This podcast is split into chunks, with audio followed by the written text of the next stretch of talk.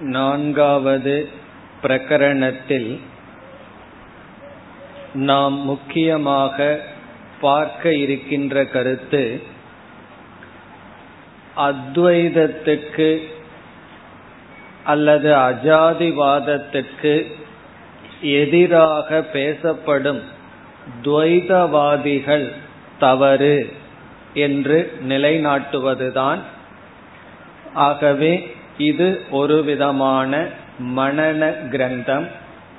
நம்முடைய கருத்துக்கு முரணாக பேசுபவர்கள் அவர்களுடைய கருத்துப்படியே அவர்களுடைய தத்துவப்படியே எப்படி தவறு என்று இங்கு நாம் நிலைநாட்டிக் கொண்டு வருகின்றோம்.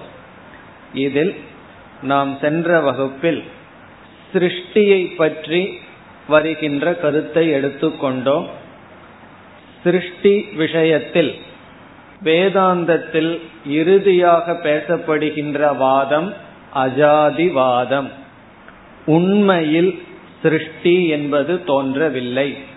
உண்மையில் பிறக்கவில்லை. இவை ஏற்றி வைக்கப்பட்டுள்ளது. இது நம்முடைய வாதம். இதில் மற்ற வாதிகள் இருக்கிறார்கள். அவர்களுடைய கருத்தை இப்பொழுது நாம் எடுத்துக்கொண்டு சிந்தித்துக் கொண்டிருக்கின்றோம். இதில் எத்தனையோ வாதங்கள் இருப்பினும் எல்லா வாதங்களையும் நீக்கி இறுதியாக இரண்டு வாதம் வருகின்றது. ஒன்று சத்காரியவாதம் இனி ஒன்று அசத்காரியவாதம் என்று நாம் பார்த்தோம். இதில் அசத்காரியவாதம் என்பது இல்லாமலிருந்து தோன்றியது என்பது சத்காரியவாதம் என்பது இருப்பது தோன்றியது. இருக்கின்றது தோன்றுவது சத்காரியவாதம் இல்லாதது தோன்றுவது அசத்காரியவாதம்.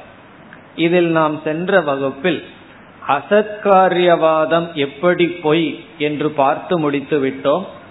சத்காரியவாதத்துக்கு நாம் வந்து இந்த சத்காரியவாதம் தவறு என்று நாம் நிலைநாட்ட வேண்டும்.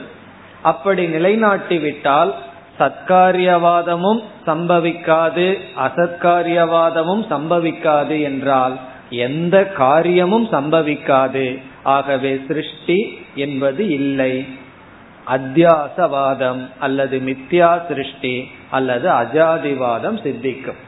இதில் சத்காரியவாதத்தை நாம் பார்க்க ஆரம்பித்தோம்.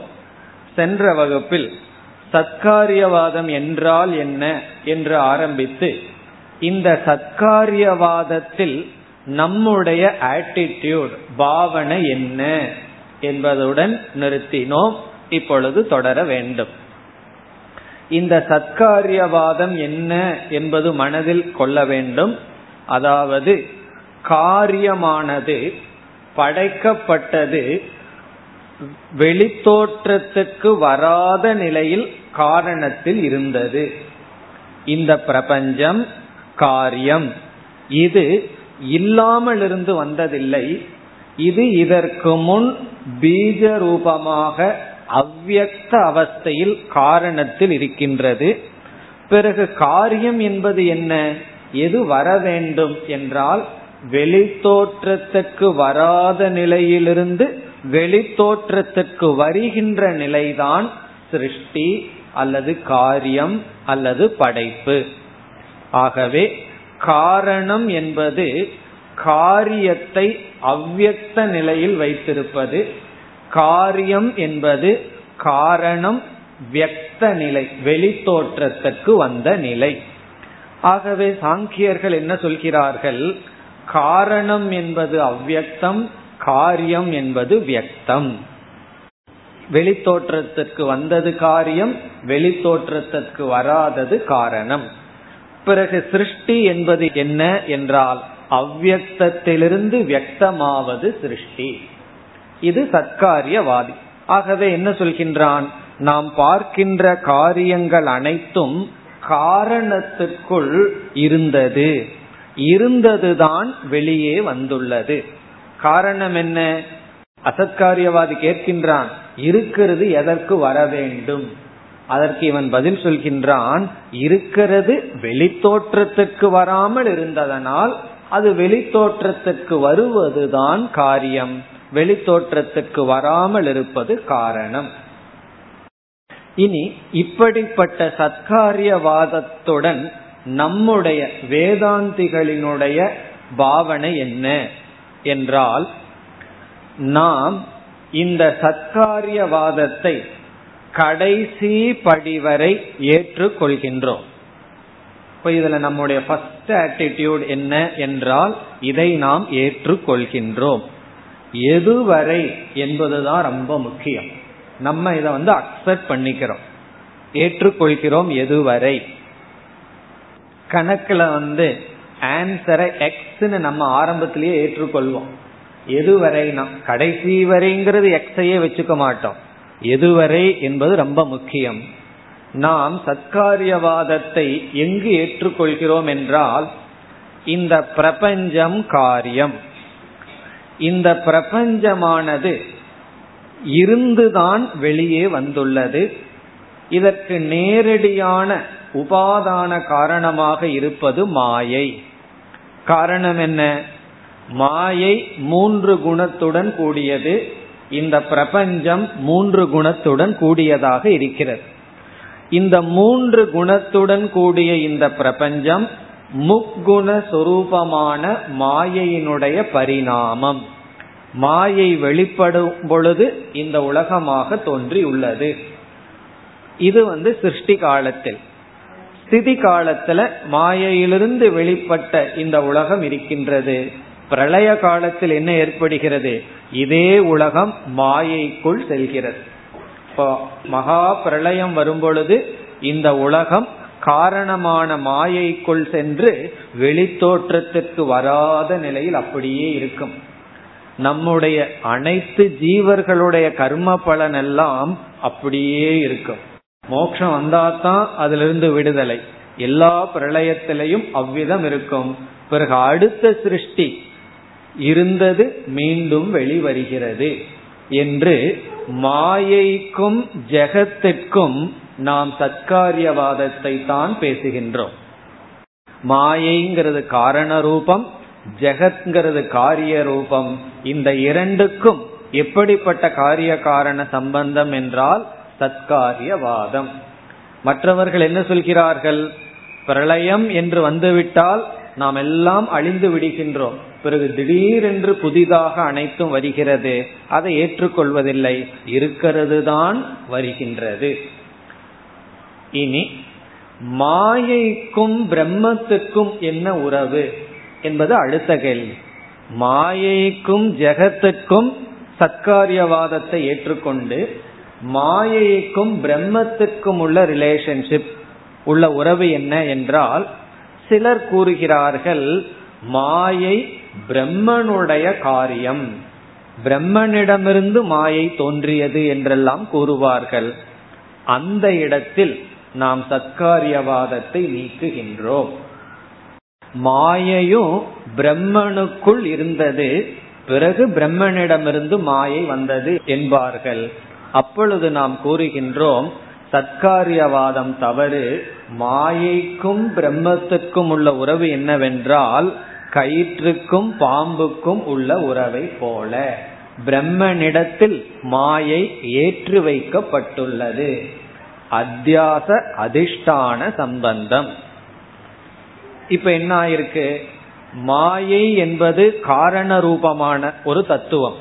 அது பிரம்மனிடம் ஏற்றி வைக்கப்பட்டுள்ளது. பிரம்மத்தை சார்ந்துதான் மாயை இருக்கின்ற. பிறகு அந்த மாயைக்கும் ஜெகத்துக்கும் சத்காரியவாதம். ஆகவே எதுவரை சத்காரியவாதம் செல்கிறது? மாயை வரை. மாயைக்கு மேல் விவர்த்தவாதம் சத்காரியவாதத்தை நாம் அங்கு நீக்குகின்றோம். ஆனால் சாங்கியர்கள் அல்டிமேட் முடிவாக சத்காரியவாதத்தை சொல்கிறார்கள். அதுதான் முடிவு என்று சொல்கிறார்கள். ஆகவே நாம் சத்காரியவாதத்தையும் நீக்க வேண்டியுள்ளது. சத்காரியவாதத்தை நாம் நீக்கிவிட்டால் என்ன பிரயோஜனம் நமக்கு கிடைக்கிறது என்றால் சத்காரியவாதமும் பொய் அசத்காரியவாதமும் பொய் என்றால் அத்தியாசவாதம் அல்லது அஜாதிவாதம் நமக்கு சித்திக்கின்றது. காரணம் பிரம்ம அகாரணம். பிரம்மன் உண்மையிலேயே காரணம் அல்ல அதிஷ்டானமாக இருக்கின்றார். அவர் மீது மாயை ஏற்றி வைக்கப்பட்டுள்ளது. அந்த மாயையிலிருந்து சத்காரியவாதத்தை வைத்துக் கொள்வோம் அந்த இடத்தில் சத்காரியவாதம் நீக்கப்படுகிறது. இதுதான் சத்காரியவாதத்துடன் நமக்கு இருக்கின்ற உறவு. நாம் ஆரம்பத்திலேயே நீக்குவதில்லை. சத்காரியவாதத்தின் துணை கொண்டு அசத்காரியவாதம் மற்றதையெல்லாம் நீக்குகின்றோம்.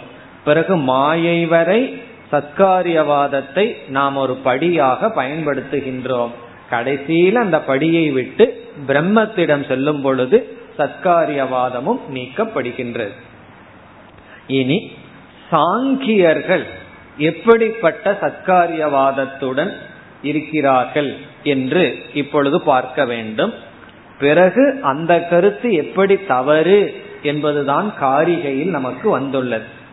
ஆகவே இனி அடுத்த கருத்து என்ன என்றால் சாங்கியர்கள் சத்காரியவாதத்தை எப்படி பேசுகிறார்கள்? இது இனி சாங்கியர்களுடைய கருத்து. முதல் கருத்து அவர்கள் பிரதானம் என்ற ஒரு தத்துவத்தை காரணம் என்று சொல்கிறார்கள். பிரதானம். நம்ம மாயைன்னு சொல்றத போல அவர்கள் பிரதானம். மாயைக்கு சமம். அதுவும் ஜடம் மாயையும் ஜடம். பிரதானமும் முக்குண சொரூபம் மாயையும் நம்ம முக்குணம்னு சொல்லுவோம். அப்படி பிரதானம் அது அவர்களுடைய ஒரு வார்த்தை. நம்முடைய மாயையே அவர்கள் பிரதானம்னு சொல்லவில்லை. நம்ம மாயைன்னு சொல்ற இடத்துல அவர்கள் பிரதானம் என்று ஒரு தத்துவத்தை சொல்வார்கள். அது அனைத்துக்கும் காரணம். பிறகு என்ன சொல்கிறார்கள்? இந்த பிரதானம் ஜடம். இந்த பிரதானம்ங்கிறது ஜடம் இதுதான் அனைத்துக்கும் காரணம். இனி அடுத்த அவர்களுடைய கருத்து இந்த பிரதானம் அஜம் பெறப்பற்றது. இது வந்து பிறப்பதில்லை. இனி அவர்களுடைய இனியொரு கருத்து இந்த பிரதானம் நித்தியம் இப்ப பிரதானம்னு ஒன்னு இருக்கு அது முக்குண வடிவமானது அது காரணம் அது அஜம் அது நித்தியம் இனி என்ன சொல்கிறார்கள்? இந்த ஜெகத் காரியம். இந்த ஜெகத் நாம் அனுபவிக்கிற இந்த பிரபஞ்சம் காரியம். பிரதானம் காரணம் இந்த ஜெகத் காரியம். என்ன சொல்கிறார்கள்? பிரதானம் என்ற காரணத்திலிருந்து இந்த உலகமானது வந்துள்ளது. இந்த உலகம் பிரதானத்துக்குள் வெளிப்படாத நிலையில் இருந்தது. இருந்த உலகம்தான் இப்பொழுது வெளிப்பட்டு உள்ளது. ஆகவே நாங்கள் கூறுவது சத்காரியவாதம். இந்த காரியம் பிரதானத்தில் இருந்து பிறகு வெளித்தோற்றத்திற்கு வந்தது. இனி அவர்களுடைய அடுத்த கருத்து என்னவென்றால் காரியத்துக்கும் காரணத்துக்கும் ஐக்கிய சம்பந்தத்தை சொல்கிறார்கள். காரிய காரணயோகோ ஐக்கியம். இது அவர்களுடைய அடுத்த கருத்து. காரியமும் காரணமும் ஒன்றுதான். பானையும் களிமண்ணும் ஒன்றுதான். பிரதானமும் ஜெகத்தும் ஒன்றுதான். வேற்றுமை என்ன? அவஸ்தா பேதம். வெளித்தோற்றத்திற்கு வந்த பிரதானம் ஜெகத். வெளித்தோற்றத்திற்கு வராத ஜெகத் பிரதானம். அப்ப இவர்களுடைய கொள்கையை இனியும் ரொம்ப சுருக்கி கூறினால் காரணம் அஜம் முதல் ஸ்டேட்மெண்ட் காரணம் அஜம் காரியம் ஜாதம். காரியம் தோன்றியுள்ளது காரணம் தோன்றவில்லை காரணத்துக்கும் காரியத்துக்கும் ஐக்கிய சம்பந்தம். இதுதான் சத்காரியவாதிகளான சாங்கியர்களுடைய கொள்கை. இனி இந்த கொள்கையில என்ன தோஷம் இருக்குன்னு நம்ம பார்க்க வேண்டும். அந்த தோஷத்தை தான் கௌடபாதர் காரிகையில சொல்லியிருக்கார். இந்த காரிகை நமக்கு புரியணும்னா அவர் வந்து சத்காரிய வாதத்தையே சொல்லல. அதுல இருக்கிற தோஷத்தை மட்டும் கூறி இருக்கின்றார். என்ன தோஷம் என்றால் அவர்கள் என்ன சொல்கிறார்கள்? காரணம் பிறக்கவில்லை. காரியம் பிறந்துள்ளது. காரியத்துக்கும் காரணத்துக்கும் ஐக்கிய சம்பந்தம். ரெண்டு ஒன்றுதான். கொஞ்சம் யோசிச்சா நமக்கு தோஷமே தெரிஞ்சிடும் காரியக்கே போகாமையே நமக்கு தோஷம் தெரிந்துவிடும். பிறக்காத ஒன்று பிறக்கின்ற ஒன்றுன்னு ரெண்டு தத்துவத்தை சொல்லிட்டு இந்த ரெண்டு ஒன்றுதான் சொல்கிறார்கள். காரணம் பிறக்கவில்லை. அவங்க சொல்ற பிரதானம் அஜம்னு சொல்கிறார்கள் நித்தியம்னு சொல்கிறார்கள்.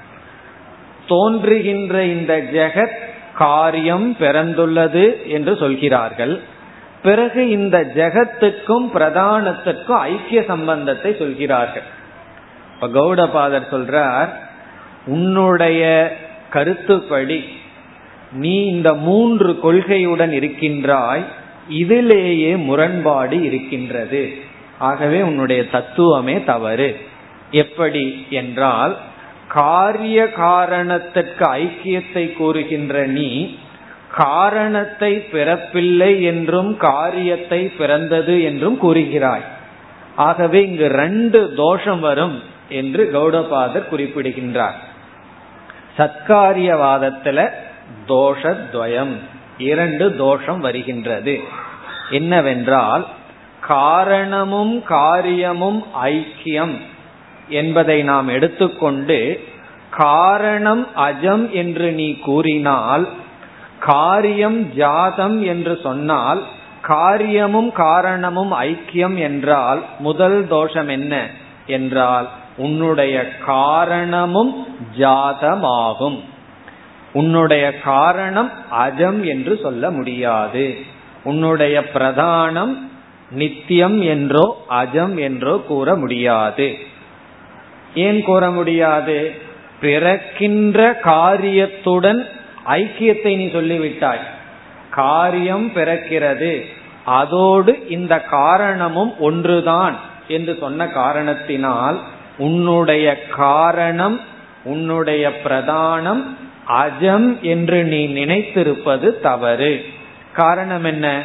முதல் வரி என்ன சொல்ற? காரணம் பிறப்பதில்லை. இரண்டாவது என்ன சொல்கின்றாய்? காரியம் பிறக்கிறது. மூணாவது என்ன சொல்லிவிட்டாய்? காரியமும் காரணமும் ஒன்றுதான். இப்ப காரியமும் காரணமும் ஒன்று என்றால் காரியத்துடன் ஒன்றாக இருக்கின்ற காரணமும் பிறந்ததாகும். இது முதல் தோஷம். இனி இரண்டாவது தோஷம் என்ன என்றால் மாத்தி சொல்லலாம். உன்னுடைய காரணம் பிறப்பதாகும்னு சொல்லலாம்.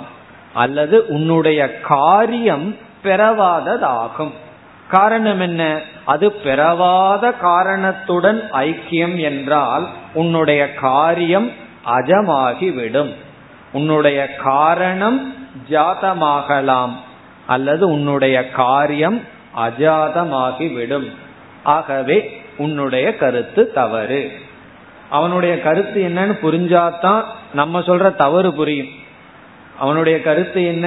காரணம் பிறப்பதில்லை காரியம் பிறக்கிறது காரிய காரணத்திற்கு ஐக்கியம். நம்முடைய பதில் இந்த கருத்துப்படி பார்த்தால் காரணம் பிறப்பதில்லை என்ற உன்னுடைய கருத்து தவறாகிறது. பிறகு காரியம் பிறக்கிறது என்பதும் பிறக்காமல் சென்றுவிடும். ஆகவே உன்னுடைய கருத்து தவறு. அதுதான் பனிரெண்டாவது காரிகையில் சொல்லப்பட்டுள்ளது.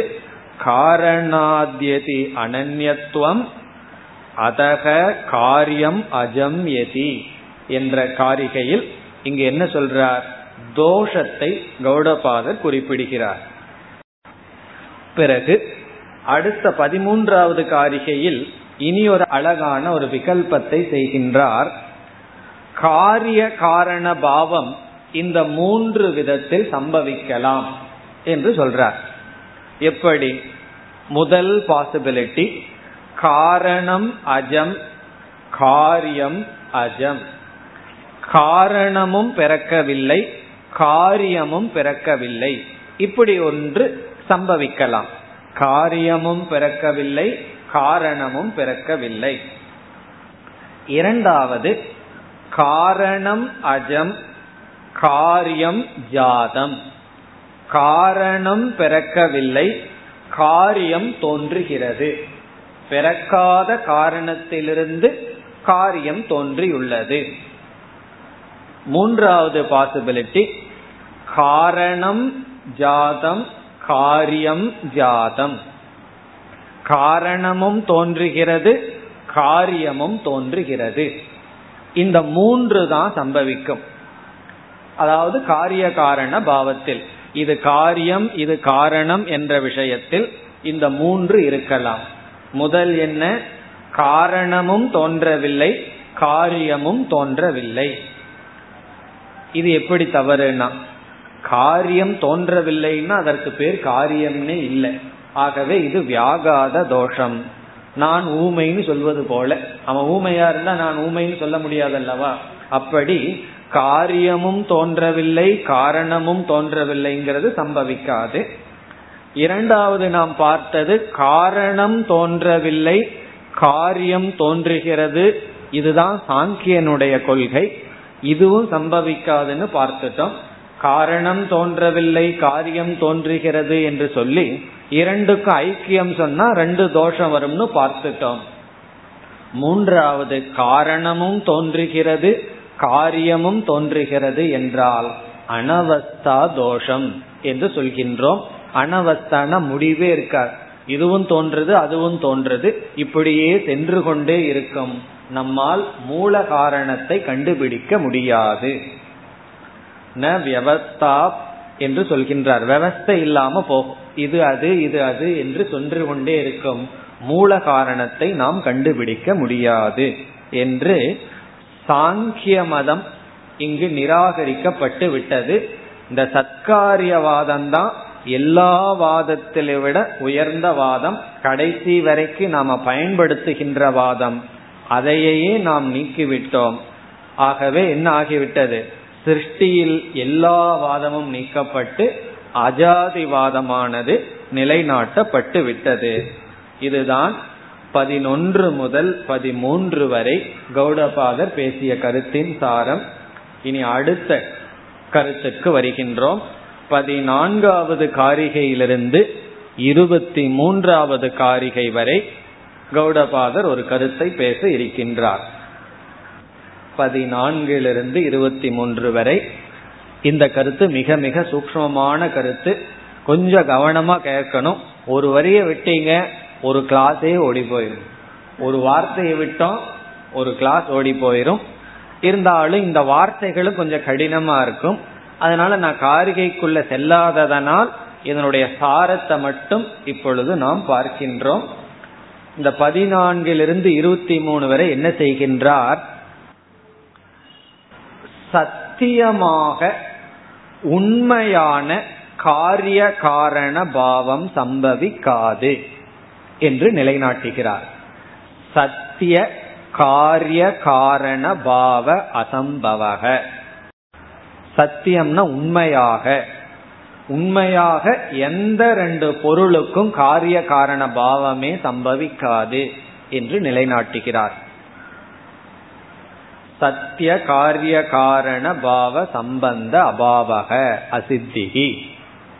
ரொம்ப முக்கியம்னு சொல்றேன். காரணம் என்ன? எதை எடுத்தாலும் காரிய காரண பாவத்தையே சொல்லிட்டு இருப்போம் இதற்கும் சொல்ல போறோம். காரிய காரண பாவம் சம்பவிக்காது. அதற்கு ஒரு காரணத்தை சொல்ல போறோம். அப்படி எல்லாமே காரிய காரண பாவத்திலேயே நம்ம புத்தி இருக்கின்றது. அதை இங்கு நீக்குகிறார். எந்த ரெண்டு பொருளுக்கும் இது காரணம் இது காரியம்ங்கிற ரிலேஷன்ஷிப்பையே நிலைநாட்ட முடியாதுன்னு சொல்ற இத புரிஞ்சுட்டோம் அப்படின்னா வீட்டுக்கு போய் என்ன சொல்லிடலாம்? நீங்க எனக்கு அப்பாவும் இல்லை அம்மாவும் இல்ல நான் உனக்கு பிள்ளையும் இல்ல. அதே போல நம்ம பிள்ளைகிட்ட என்ன சொல்லலாம்? நான் காரணமும் அல்ல நீ காரியமும் அல்ல. அதனால என்னன்னா உன்னால எனக்கு தொந்தரவு இல்லை என்னால உனக்கு தொந்தரவு இல்லை. நோ எக்ஸ்பெக்டேஷன் காரிய காரண பாவம் வந்தா தானே எக்ஸ்பெக்டேஷன் நான் காரணம் அல்லது நான் காரியம்னு வந்தா தானே எல்லா பிரச்சனையும். ஆகவே என்ன நிலைநாட்ட போறார்? எந்த ரெண்டு பாவத்துக்கும் பொருளுக்கும் இது காரியம் இது காரணம்னு நிலைநாட்ட முடியாது. பெரிய விஷயம். இத வந்து இங்க நிலைநாட்ட போற. இந்த விஷயத்திலயும் நம்ம என்ன புரிஞ்சுக்கிறோம்? காரிய காரண பாவத்தை நம்ம வந்து தற்காலிகமா ஏற்றுக்கொள்கின்றோம். எது வரைக்கும்னா மாயைக்கும் ஜெகத்துக்கும். அந்த இடத்துல எல்லாம் ஏதோ அனுபவத்துக்கு ஒத்துக்கிறோம். ஆனா பாரமார்த்திக நிலையில வரும்போது கிடையாது. ஆகவே இது வந்து ஒரு ஸ்டெப்பிங் ஸ்டோனா நம்ம ஒத்துக்கிறோமே தவிர ஆனா உண்மையில் கிடையாது. இப்ப கௌடபாதர் எதை செய்ய போறார்? எந்த ரெண்டு பொருளை நீங்க எடுத்துக்கொண்டாலும் இது காரணம் இது காரியம்னு உங்களால நிலைநாட்ட முடியாது. இந்த கருத்தை நிலைநாட்டுறதுக்கு அவர் உதாரணமா ஏதாவது ரெண்டு எடுத்துக்கணும். களிமண் எடுத்துட்டு பானையை எடுத்துட்டு விசாரம் பண்ணலாம். அல்லது ஏதாவது ரெண்டு விதையை எடுத்துட்டு மரத்தை எடுத்துட்டு விசாரம் பண்ணி இந்த ரெண்டுக்கு காரிய காரண பாவம் இல்லைன்னு நிலைநாட்டலாம். அல்லது அப்பாவை எடுத்துட்டு மகன் எடுத்துட்டு விசாரம் பண்ணி நிலைநாட்டலாம். இவர் ஏதோ ஒன்று ரெண்ட உதாரணமா எடுத்துட்டு அது நம்மளுடைய அனுபவத்துக்கு காரிய காரண பாவமா தெரிஞ்சிட்டு இருக்கிறத எடுத்துட்டு நம்ம அப்படி நினைச்சிட்டு இருக்கோம் இது காரணம் இது காரியம். அந்த எண்ணத்துடன் இருக்கின்ற ஒரு தத்துவத்தை எடுத்துட்டு அது இல்லைன்னு நிலைநாட்ட போறார். அதற்கு இவர் எடுத்துக்கொள்கின்ற இரண்டு தத்துவம் என்னவென்றால் ஒன்று நம்முடைய சரீரம் ஸ்தூல சரீரம். இனி ஒன்று பாப புண்ணிய கர்ம பலன். கர்ம பலனை எடுத்துக்கிறார். கர்ம. இனி ஒன்று சரீரம் நம்முடைய ஸ்தூல சரீரம். இந்த ரெண்டு தத்துவத்தை எடுத்துக்கொள்கின்றார் இங்க எடுத்துக்கிறது ரெண்டு என்ன? கர்மங்கிற வார்த்தையை பயன்படுத்த போறோம். கர்ம என்றால் தர்மா தர்மவ் அல்லது பாப புண்ணியம். நம்முடைய பாப புண்ணியங்கள். அது கர்ம. சரீரம் இந்த உடல். பொதுவா நம்ம என்ன சொல்லுவோம்? இப்படிப்பட்ட உடல் நமக்கு வருவதற்கு என்ன காரணம்? மனித சரீரம். அதுலயும் விதவிதமான சரீரங்கள். இப்படிப்பட்ட சரீரம் வர்றது திடீர்னு எதிர்ச்சையா வரல. இந்த சரீரத்தை நம்ம சம்பாரிச்சிருக்கோம். ஸ்தூல சரீரம் மட்டும் அல்ல ஓரளவுக்கு சூக்ம சரீரமும் நம்ம சம்பாரிச்சுட்டு வந்ததுதான். எப்படின்னா நம்ம பாப புண்ணியத்தின் அடிப்படையில நமக்கு சரீரம் கிடைச்சிருக்கு. அடுத்த சரீரம் மறுபடியும் பாப புண்ணியத்தினுடைய அடிப்படையில சரீரம் கிடைச்சிருக்கு. சரி இந்த பாவ புண்ணியம் தான் எப்படி வந்ததுன்னா இந்த சரீரத்துல சம்பாரிச்சது. இப்ப சரீரத்தை வச்சு பாவ புண்ணியத்தை சம்பாதிக்கிறோம். பாப புண்ணியத்தின் அடிப்படையில மீண்டும் நமக்கு சரீரம் கிடைக்கின்றது என்று சரீரத்துக்கும் கர்மத்துக்கும் காரிய காரண சம்பந்தத்தை நம்ம சொல்றோம். எதை போல? விதையிலிருந்து மரம் வந்தது. அந்த மரத்திலிருந்து நமக்கு விதை கிடைச்சது. மீண்டும் அதில் இருக்கிற விதைய வச்சு மரம் வருது. அதே போல சரீரத்துக்கும் கர்மத்துக்கும் நாம் சாதாரணமா காரிய காரண பாவத்தை கூறுவோம். அது இங்கு உதாகரணமாக எடுத்துக்கொள்ளப்படுகிறது. இங்க வந்து சிலதெல்லாம் டெக்னிக்கல் டேர்ம் பயன்படுத்துறார். கேதுகு ஆதிகி பலம்ங்கிற வார்த்தையெல்லாம் பயன்படுத்தப்படுகிறது. பலம்னா காரியம் கேதுகுனா காரணம். அப்படிப்பட்ட வார்த்தைகளை பயன்படுத்தி இவர் என்ன சொல்றார்? சரீரத்திற்கும் கர்மத்துக்கும் காரிய காரண பாவத்தை நிலைநாட்ட முடியாது.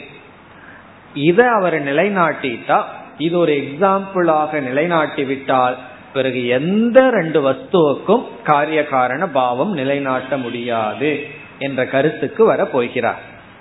இனி நம்ம பூர்வ பட்சம் என்ன என்று பார்க்கலாம். பூர்வ பக்ஷினி யார்?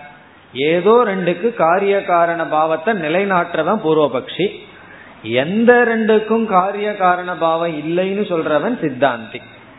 இப்ப இனி பூர்வ பக்ஷி என்ன சொல்கின்றான் என்றால் சரீரத்துக்கும் கர்மத்துக்கும் காரிய காரண பாவம் இருக்கின்றது. அது அவனுடைய முதல் கருத்து. சரீரம் காரியம் கர்ம காரணம். மாறின்னு சொல்லலாம். இப்போ நம்ம இந்த ஸ்டாண்ட் எடுத்துக்கோம் கர்மம் வந்து காரணம் சரீரம் வந்து காரியம். இந்த உடலுக்கு காரணம் நம்முடைய பாப புண்ணியங்கள். இது அவனுடைய முதல் கருத்து. பிறகு அடுத்தது என்ன சொல்கின்றான்? அடுத்த கேள்வி நம்ம எப்ப கேட்டுருவோம்? சரி இந்த சரீரம் வர்றதுக்கு ஏதோ கர்மத்தை சொன்ன அந்த கர்மம் எங்கிருந்து வந்ததுன்னு நம்ம கேட்டுருவோம். நம்ம சித்தாந்தி என்ன கேட்போம்? உனக்கு இப்போ உடல் இருக்கு.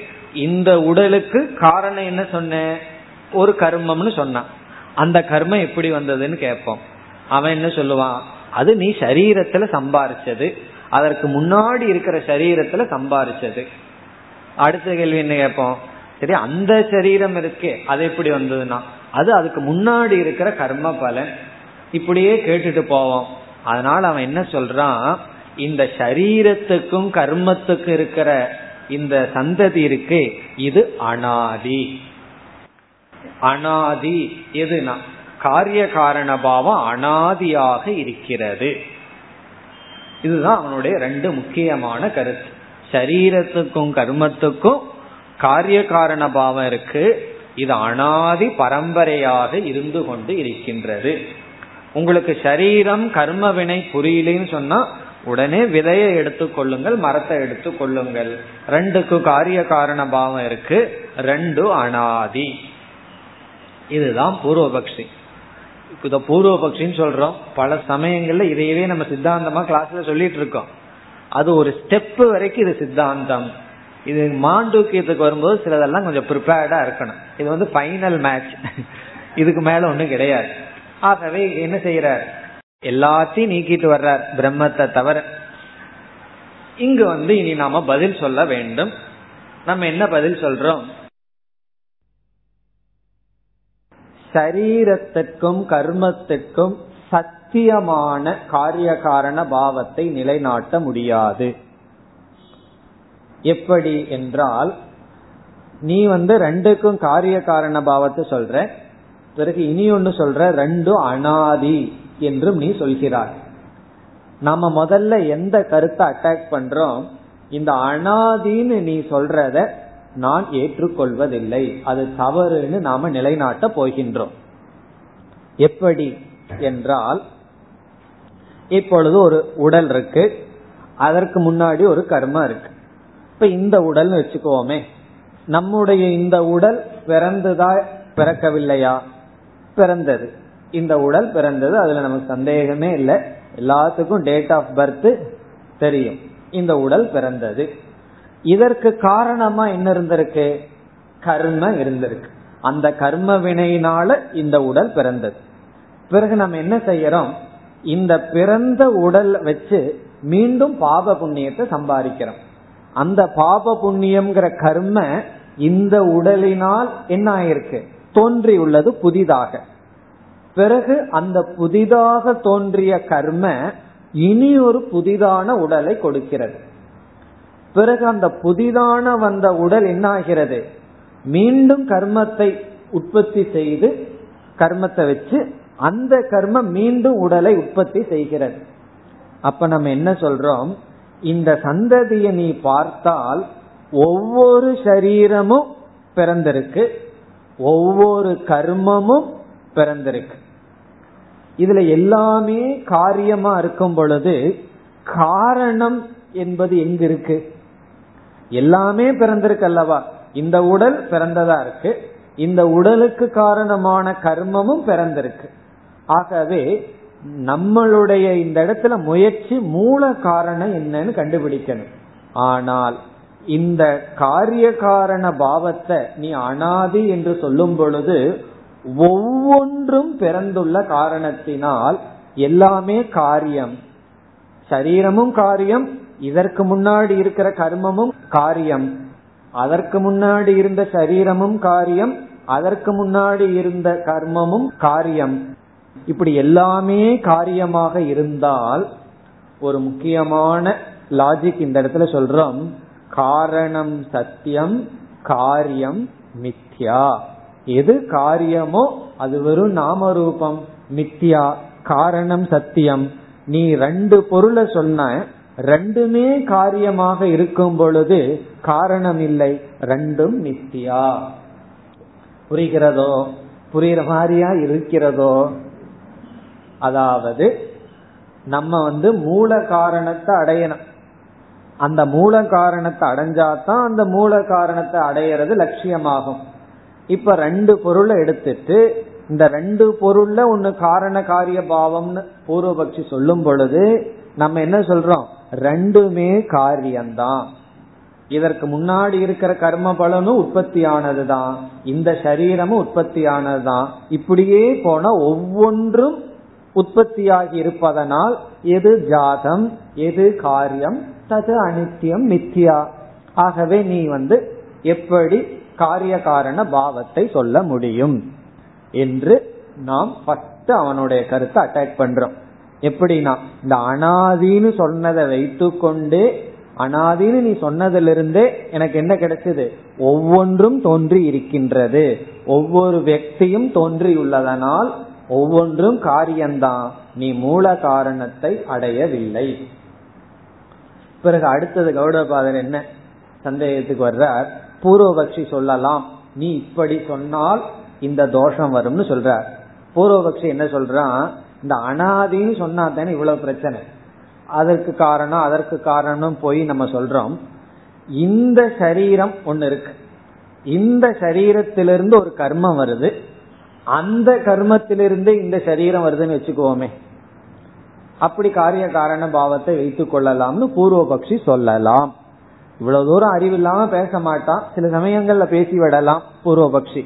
இந்த மாதிரி அனாதின்னு சொன்னால்தானே மூல காரணத்தை கண்டுபிடிக்க முடியவில்லை என்ற குறையை நீங்கள் சொல்கிறீர்கள். ஆகவே நான் என்ன சொல்றேன்? இந்த சரீரம் ஒரு கர்மத்தை உற்பத்தி பண்ணது. அந்த கர்மமே ஒரு சரீரத்தை உற்பத்தி பண்றதாக வைத்துக் கொள்ளலாமே. இந்த சரீரத்திலிருந்து எந்த கர்மம் தோன்றுச்சோ அந்த கர்மத்திலிருந்து இந்த சரீரம் வந்தது.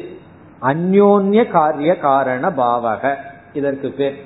அந்யோன்ய காரிய காரண பாவம்னா ஒன்று அதற்கு காரணம் அதர்வே இதற்கு காரணம் என்று நீ சொன்னால்.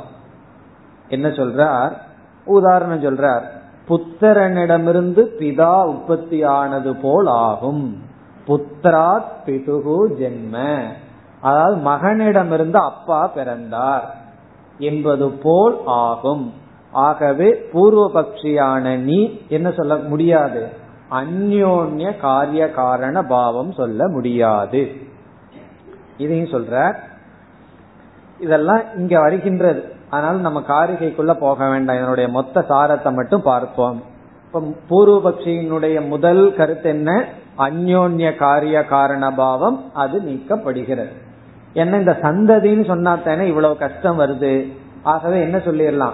ரெண்டே ரெண்டு தான் இருக்கு. ஒரு சரீரம் ஒரு கர்மம். அதனால இது வந்தது இதனால அது வந்தது. இது ஸ்கூல்ல என்ன நடக்கும்? என்னால நீ கட்ட உன்னால நான் கட்டன்னு சொல்ற மாதிரி. ஆனா பிறப்புல சம்பவிக்காது. அப்படி நீ சொன்னால் அப்பா மகனிடமிருந்து பிறந்தார் ஆகிவிடும். பூர்வபக்ஷி சொல்றான் சரி அந்யோன்ய காரிய காரண பாவம் வந்தாத்தேன இப்படி காரிய காரணமும் சேர்ந்தே தோன்றியதுன்னு வைத்துக் கொண்டால் யுகபத் உற்பத்திகி. யுகபத்னு என்ன? காரியமும் காரணமும் சேர்ந்தே வந்தது. இப்படி சொல்லிட்டா கஷ்டம் இல்லையே அது அடுத்த பூர்வபக்ஷம். அதற்கு கௌடபாதர் கொடுக்கிற உதாரணம் மாடு இருக்கே. அந்த மாட்டுக்கு ரெண்டு கொம்பு இருக்கு. அந்த ரெண்டு கொம்பு சேர்ந்து தான் வந்துள்ளது. ஒரு கொம்பு இனி ஒரு கொம்புக்கு காரணம்னு சொல்லுவோமோ? காரணம்னு சொல்ல முடியாது. காரணம் என்ன? ரெண்டும் சேர்ந்து வந்தால் சேர்ந்து இருக்கின்ற இரண்டுக்கு காரிய காரண பாவம் சொல்ல முடியாது. ட்வின்ஸுக்கு காரிய காரண பாவம் சொல்ல முடியுமா? சொல்ல முடியாது. ஆகவே சேர்ந்து வந்தால் இரண்டுக்கும் காரிய காரண சம்பந்தமே சம்பவிக்காது. பூர்வபக்ஷி சொன்னால் விஷானவது அப்படின்னு சொல்ற விஷானம்னா கொம்பு போல மாட்டினுடைய கொம்பை போல. எதற்கு எதற்குனா? ரெண்டு பொருளும் சேர்ந்து உற்பத்தி ஆச்சுன்னு சொன்னா உற்பத்தி ஆகலாம். ஆனா அந்த ரெண்டும் காரணமா இருக்கலாம் காரியமா இருக்கலாம். ரெண்டுக்குள்ள காரிய காரண பாவம் சம்பவிக்காது. இப்ப நம்ம பூர்வபக்ஷி எப்படி கார்னர் பண்ணிட்டோம்? ரெண்டு பொருள் ஒன்றுக்கு ஒன்று காரிய காரண பாவம் சம்பவிக்காது. ரெண்டும் சேர்ந்து தோன்றினாலும் காரிய காரண பாவம் சம்பவிக்காது என்று சொல்லி நம்ம ஒரு பெரிய நியமத்தை பூர்வபக்ஷிக்கு கொடுக்கிறோம். நீ ரெண்டு பொருளுக்கு காரிய காரண பாவத்தை சொல்ல வேண்டும் என்றால் கிரமத்தை சொல்லி ஆக வேண்டும். இது அவனுக்கு கொடுக்கிற நியமம். கிரமத்தை சொல்லி ஆகணும். கிரமம் என்றால் இது பூர்வம் இது பச்சாத். இது முன்னாடி இருக்கு இது பின்னாடி இருக்கு என்ற இந்த கிரமத்தை சொல்லி ஆக வேண்டும். நான் கிரமத்தை சொல்ல மாட்டேன் அக்கிரமமா இருப்பேன் அப்படின்னு சொன்னா அது தப்பு. உன்னால அக்கிரமமா இருக்க முடியாது. அக்கிரமம்னா என்ன? கிரமம் இல்லாம தோன்றுனா மாட்டு கொம்புன்னு உதாரணம் சொன்னார். பிறகு நான் கிரமம் சொல்ல மாட்டேன் ரெண்டு தான் வச்சுக்குவேன்னு சொன்னாலும் சரிப்பட்டு வராது. கிரமத்தை நீ சொல்லியாக வேண்டும். ரெண்டு பொருளுக்கு காரிய காரண பாவம் சொல்லணும்னா இது முன்னாடி இருக்கு இது பின்னாடி இருக்குன்னு சொல்லி ஆக வேண்டும். உன்னால கிரமத்தை சொல்ல முடியவில்லை. ஆகவே காரிய காரண பாவத்தை உன்னால் நிலைநாட்ட முடியவில்லை என்று நாம சொல்றோம். கிரமத்தையும் உன்னால சொல்ல முடியல. அதே சமயத்துல கிரமத்தை சொன்னாதான் காரிய காரண பாவம் சித்திக்கும். ஆகவே உன்னால் காரிய காரண பாவத்தை நிலைநாட்ட முடியவில்லை. இப்படி சொன்னவுடன் பூர்வபக்ஷி வந்து ஒரு உதாரணத்துக்கு வருகின்றான். பீஜாங்குர திருஷ்டாந்தக அப்படின்னு அவன் வந்து இந்த உதாரணத்துக்கு வர்றான். நான் காரிய காரண பாவம் எதை போல் என்றால் விதை மரத்தை போல் சொல்கிறேன் என்று அவன் வருகின்றான். இது வந்து ஆர்குமெண்ட்ல ஒரு ரகசியம். என்ன ரகசியம் என்றால் பூர்வபக்ஷிகிட்ட நம்ம கேள்வி கேட்டு கேள்வி கேட்டு அவன் வாயிலிருந்தே அவனுக்கு எதிரா முடிவு செய்யக்கூடிய உதாரணத்தை சொல்ல வைக்கிறது. சரி நான் இந்த மாதிரி சொல்றேன். அவன் வாயிலிருந்தே வாங்கிடுறேன் நல்ல புத்திசாலி அட்வொகேட் என்ன செய்வார்கள்? அவன் வாயிலிருந்தே வாக்குமூலத்தை வாங்கி விடுவார்கள். அவனுக்கு தெரியாமலேயே. அப்படி இந்த சித்தாந்தம் என்ன செய்கின்றான்? நீ சேர்ந்துன்னு சொல்ல முடியாது. அந்யோன்யம்னு சொல்ல முடியாது. கிரமத்தை சொல்லித்தான் ஆகணும். இப்படி எல்லாம் கார்னர் பண்ண உடனே பூர்வ பக்ஷி கடைசியில என்ன சொல்லிட்டான்? நான் பீஜாங்குரவத் அப்படின்னு சொல்லிவிட்டான். அதாவது விதையும் மரத்தை போல நான் சொல்ற காரிய காரண பாவம் இருக்கிறது என்று அவனுடைய வாயிலிருந்தே சித்தாந்தி வர வைத்து விட்டான். பூர்வபக்ஷி என்ன நினைச்சிட்டு இருக்கான்? நான் ஒரு பெரிய உதாரணத்தை சொல்லிட்டேன். இந்த உதாரணத்தை அவர் ஒன்னும் செய்ய முடியாது. அந்த அளவு சொன்னவுடன் இனி முக்கியமா கௌடபாதர் அட்டாக் பண்றார். இந்த உதாரணத்தை நீ சொல்லிட்ட அது ரொம்ப சந்தோஷம். என்ன உதாரணம்? நான் சொல்ற காரிய காரண பாவம் விதை மரத்தை போலன்னு நீ சொன்னாய். இந்த விதை மரம்ங்கிற உதாரணமே எதற்கு இருக்குன்னா காரிய காரண பாவத்துக்கு வியவஸ்தை இல்லைங்கிறதுக்கான உதாரணம். இந்த பீஜாங்குர திருஷ்டாந்தமே மூல காரணத்தை ட்ரேஸ் அவுட் பண்ண முடியவில்லை அப்படிங்கிறதுக்கு கொடுக்கிற உதாரணம் அதை நீ கொடுத்து விட்டாய். அது எப்படி என்றால் இப்ப இந்த இடத்துல நம்ம பார்க்கணும். விதை மரத்துக்கே நம்ம இப்ப செல்கின்றோம். ஒரு விதை இருக்கு. அந்த விதை என்ன? காரியம். அந்த விதையிலிருந்து என்ன? ஏன் விதை காரியம்? அது ஒரு மரத்திலிருந்து தோன்றி இருக்கிறது பிறகு அந்த விதை வரப்போற மரத்துக்கு காரணம். வரப்போற மரம் என்ன? அதுவும் காரியம் அதுவும் காரணம். அப்படி இந்த ஒவ்வொரு விதையும் ஒவ்வொரு மரமும் காரியமா ஒரு கோணத்தில் இருக்கு காரணமா இனி ஒரு கோணத்தில் இருக்கு. காரணமா இருக்கிற கோணத்தை விட்டுருவோம். காரியமா இருக்கிற கோணத்தை எடுத்துட்டோம்னா அது ஜாதம் அனித்தியம் காரியம். ஆகவே ஒவ்வொரு மரமும் ஒவ்வொரு விதையும் அழியக்கூடியது காரியமாக இருக்கிறது. பிறகு பூர்வபக்ஷி சொல்லலாம் நான் வந்து ஒவ்வொரு விதை ஒவ்வொரு மரம் இத சொல்லல இந்த காரிய காரண பாவம்ங்கிற இந்த சந்ததி சந்தானம் என்று சொல்வார்கள். அதை சொல்கிறேன் என்றால் கௌடபாதர் கேட்கிறார் இந்த சந்ததி அப்படிங்கிறது ஒரு வஸ்து அல்ல. அது உன்னுடைய கற்பனை. பரம்பரை என்பது என்ன? நான் வந்து குரு சிஷ்ய பரம்பரையை நமஸ்காரம் பண்றேன்னு சொன்னா பரம்பரைங்கிறது என்ன? நம்மளுடைய கற்பனை தான். பரம்பரைன்னு ஒண்ணு கிடையாது. அந்த ஒரு சந்ததியை நான் சொல்கிறேன்னா சந்ததி ஒரு வஸ்து அல்ல.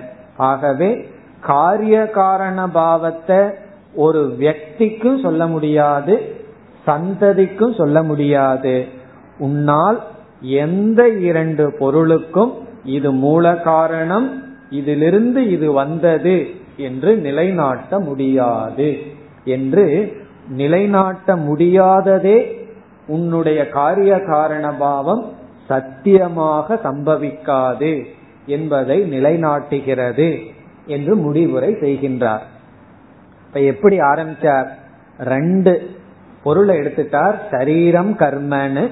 அதுல தொடர்ந்து பூர்வபக்ஷிய பீஜாங்குர திருஷ்டாந்தத்தை சொல்ல வச்சு பிறகு அதுவும் தவறு என்று நிலைநாட்டினார். பிறகு கடைசியில பூர்வபக்ஷி என்ன கேட்பான்?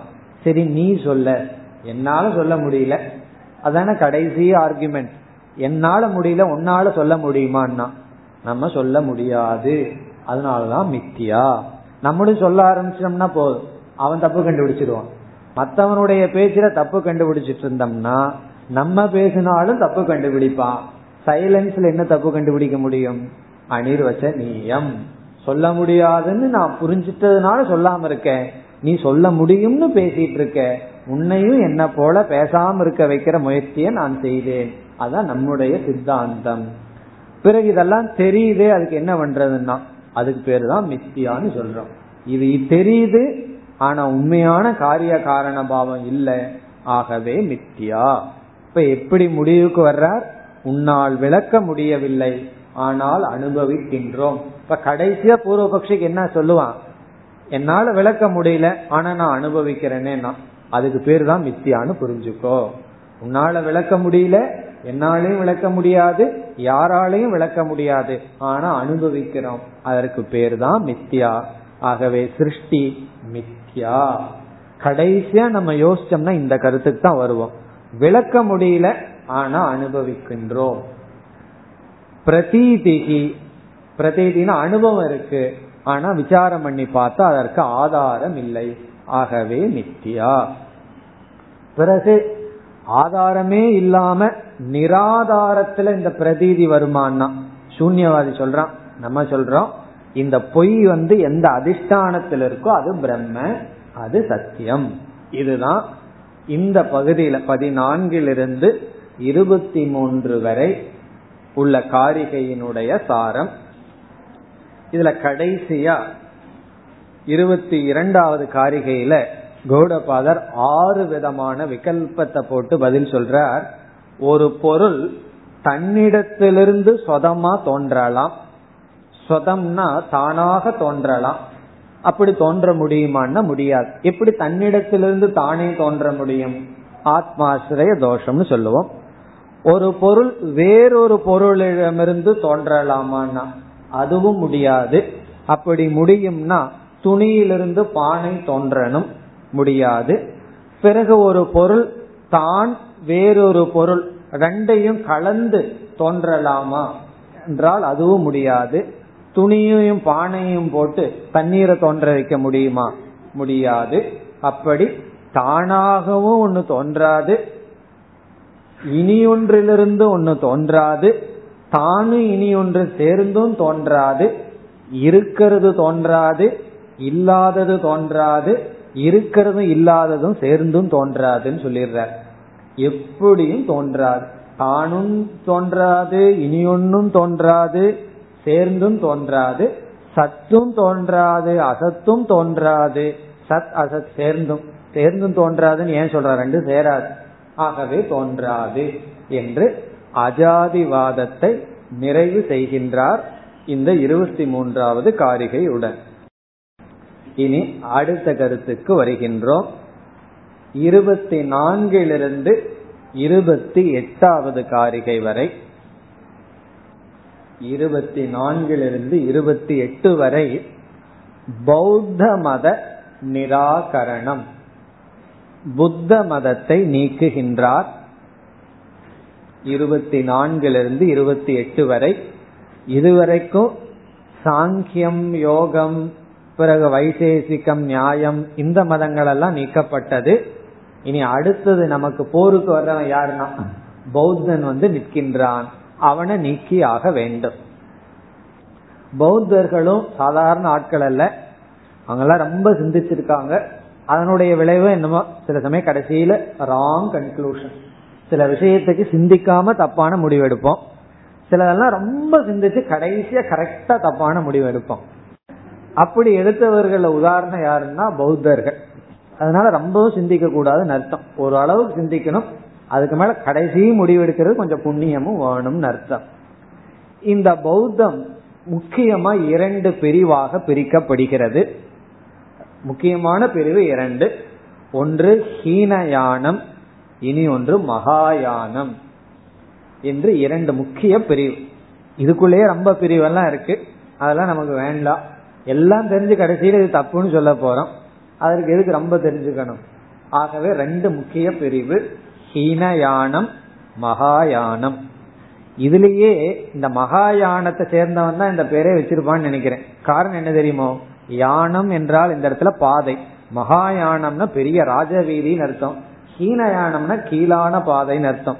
அப்ப இது யார் வச்சிருக்கிறது இந்த பேரு? இந்த மகாயானக்காரன் தான் வச்சிருப்பான்.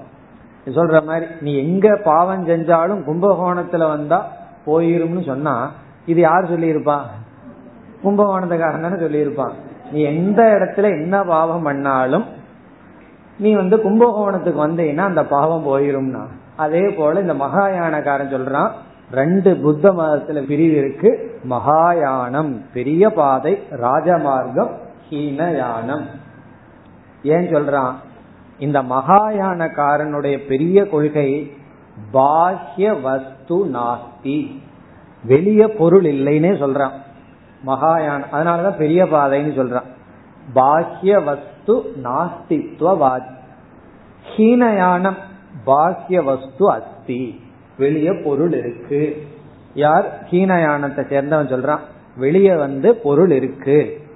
மகாயானத்தை சேர்ந்தவன் என்ன சொல்றான்? வெளிய பொருளே கிடையாது. இந்த மகாயானத்துலதான் ரெண்டு பிரிவு இருக்கு. ஒன்னு சூன்யவாதி இனி ஒன்னு கணிக விஜயானவாதி சூன்யவாதி ஒண்ணுமே இல்லைன்னு சொல்லிடுறான். ரொம்ப சௌரியம். யார் என்ன கேட்டாலும் ஒண்ணுமே இல்லை தலையிலையும் ஒண்ணு இல்லை வெளியே ஒண்ணு இல்லைன்னு சொன்னா ரொம்ப சௌரியம் தானே. அது சூன்யவாதி. என்ன ரொம்ப சிந்திச்சு அதான் சொல்லுவாங்க ரொம்ப வேதாந்தத்தை கேட்க கேட்க சூன்யமாவே தெரிஞ்சிட்டு இருக்கே நிர்குணம்னு சொன்னா சூன்யம்னு சில பேர்த்துக்கு தோணுது. சகுணம்னு அப்படி இல்லையே. கல்யாண குணங்கள். அப்படி சூன்யவாதி ஒண்ணுமே இல்லைன்னு சொல்றவன். கணிக விஞ்ஞானவாதின்னு ஒருவன். இப்ப இங்க கௌடபாதர் என்ன செய்கின்றார்? தன்னுடைய மூளைய அவர் பயன்படுத்தல இந்த இடத்துல. கடைசியில் ஒரு இடத்துல பயன்படுத்துறார். இந்த ஹீனயானத்தை சேர்ந்தவன் வெளியே பொருள் இருக்கிறது. அதற்கு சில காரணம் எல்லாம் சொல்றான். இந்த காரண இந்த காரணத்தினால பாக்கிய வஸ்து அஸ்தி. இந்த மகாயானத்தை சேர்ந்தவன் இந்தந்த காரணத்தினால பாக்கிய வஸ்து நாஸ்தின்னு சொல்றான். ஆகவே என்ன செய்கிறார்? மகாயானத்தை சேர்ந்தவனை எடுத்து ஹீனயானத்தை சேர்ந்தவனை பேச விட்டுறார். அப்ப என்ன ஆகின்றது? இந்த மகாயானத்தை குறிப்பா இந்த சனிய விஞ்ஞானவாதிய என்ன செய்யறார் நீ அவனோட பேசி அவனத தப்புன்னு முடிவு பண்ணுன்னு விட்டுறார். இந்த க்ஷணிய விஞ்ஞானவாதி என்ன செய்யறான் வெளியே பொருள் இருக்குன்னு நீ சொல்றது எப்படி தப்புன்னு நிரூபி தப்புன்னு நிரூபிக்கிறான். நிரூபிச்சுட்டு வந்து கடைசியில இந்த கணிக விஞ்ஞானம் தான் உண்மைன்னு சொல்றான். அப்ப கடைசியில கௌடபாதர் நீயும் தப்பு என்று வேதாந்தத்தினுடைய துணை கொண்டு க்ஷணிய விஞ்ஞானவாதியை நீக்கிறார். இப்ப பாதி வேலை தான் இவர் பண்றார். இவனையே போய் ஒரு பகைவனை வச்சு எல்லா பகைவனையும் அழிச்சிடுறது. கடைசியில் அந்த பகைவனை மட்டும் நம்ம அழிச்சிடுறது. அந்த வேலையை இங்கு செய்கின்றார். இப்ப முதல்ல வந்து ஹீன யானத்தை சேர்ந்தவன் கருத்தை சொல்றான். என்ன கருத்தை சொல்றான்? பாஹ்ய வஸ்து அஸ்தி. வெளியே பொருள் இருக்கிறது. அதுக்கு அவன் கொடுக்கிற காரணம் உன்னுடைய மனசுல விசித்திர விருத்தி வருது.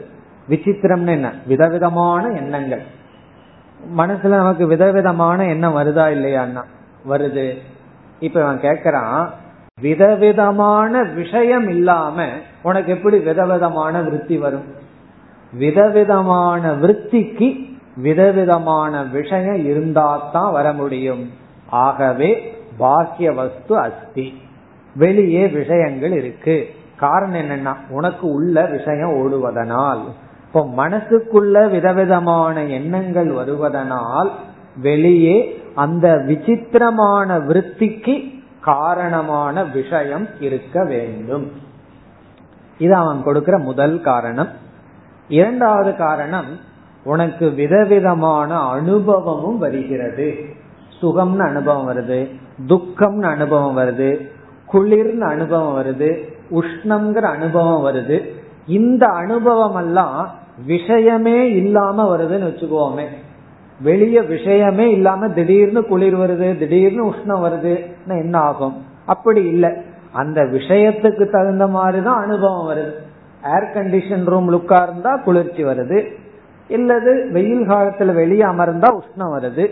ஆகவே விதவிதமான அனுபவத்துக்கு விஷயம் இருந்தா தானே வர முடியும்.